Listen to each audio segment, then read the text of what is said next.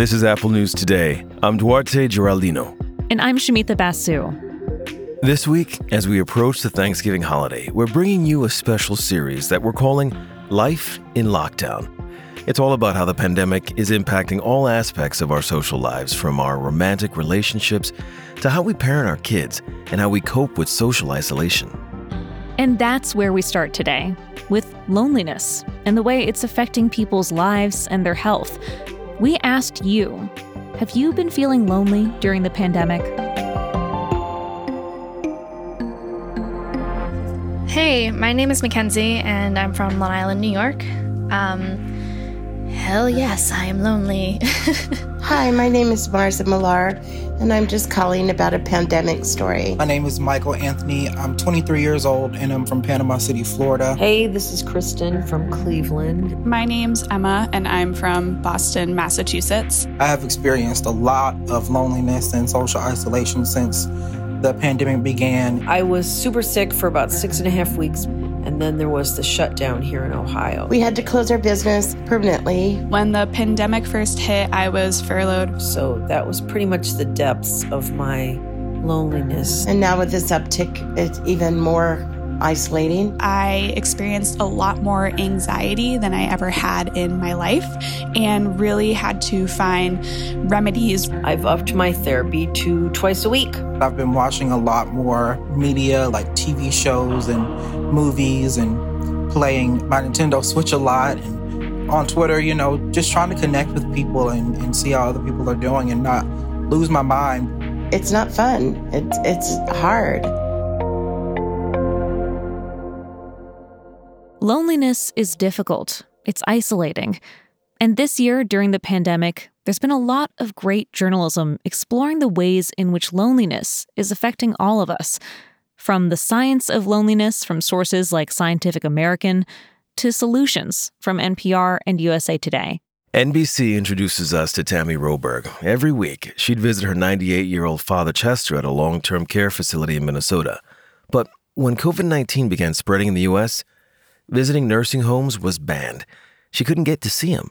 Chester couldn't hear well, so it was tough for him to chat over the phone. And in mid May, he contracted COVID 19. And though he was asymptomatic, he was kept away from other residents at the facility. It made his loneliness so much worse. One day, the nurses at Chester's facility told Tammy, Your father isn't doing well. He wasn't chatting with the staff, he was losing weight, and four days later, he died. His cause of death was listed as both Alzheimer's disease and, quote, social isolation and failure to thrive related to COVID 19 restrictions. NPR interviewed Dr. Vivek Murthy. He was Surgeon General of the United States during the Obama administration, and now he's part of President elect Joe Biden's coronavirus task force. For a long time now, way before the pandemic, he's been thinking about how loneliness affects other aspects of a person's mental and physical health. The way Dr. Murthy puts it is feeling loneliness is actually a natural response that the body has. It's like hunger or thirst. When you feel lonely, that's your body telling you that you need human connection. Dr. Murthy explains loneliness puts us in a state of physiological stress.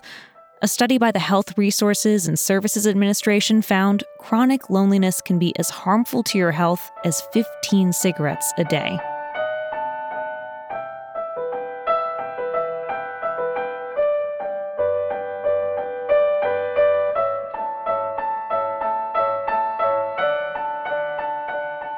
Though loneliness was a problem long before COVID, the pandemic, in some surprising ways, might actually be making things better for some people.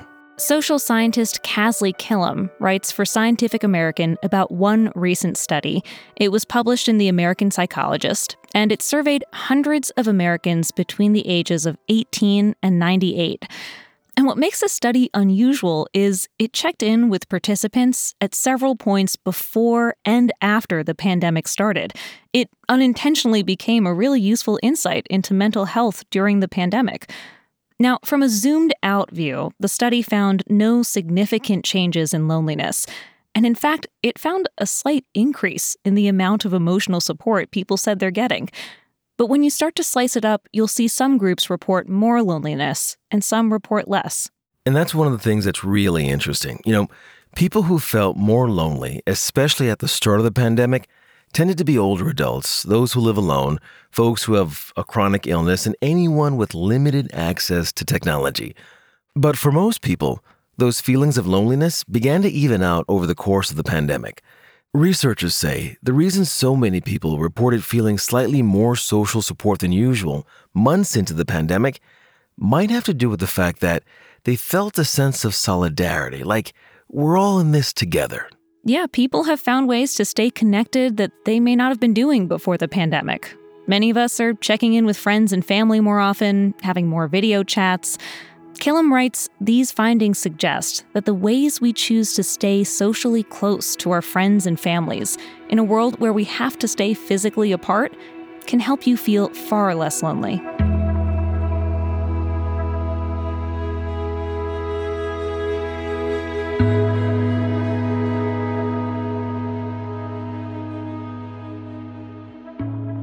Loneliness isn't something to cure, it's something you have to learn to navigate. That's what Jeremy Nobel says. He's a faculty member at Harvard Medical School. He's also the founder of the Unlonely Project, which is a foundation for art and healing. You know how earlier we talked about how loneliness is like thirst? Nobel tells The Guardian, You don't die of thirst, you die of dehydration. Loneliness is just a signal you need something critical to survive. There's no shame in it, and the sooner you can recognize this important sign, the sooner you can take action. We heard from a lot of you about the steps you're taking to combat loneliness.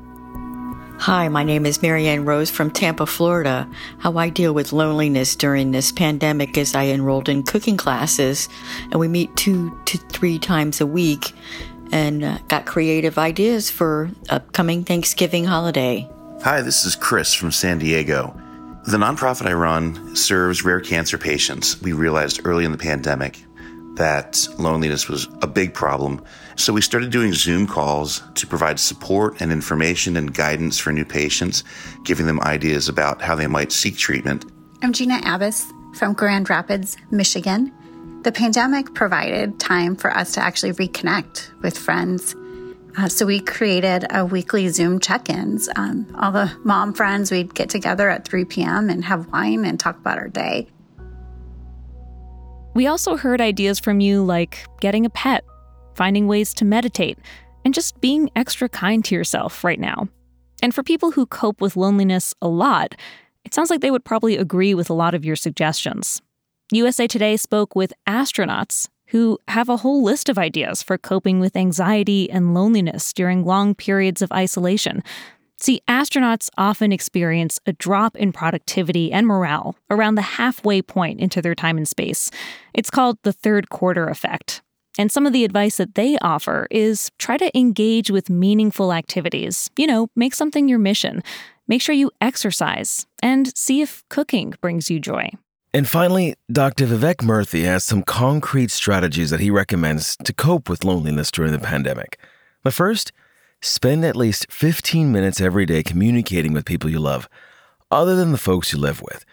Try to make it a video conference if you can, so that you can see them and hear their voices.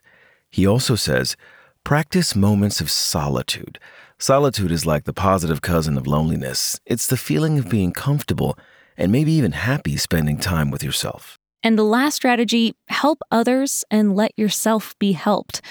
Murthy says helping other people is a great reminder to yourself that you have value. And that can be anything from calling someone just to see how they're doing to grocery shopping for a friend or a family member. Now, the flip side of that is asking for help.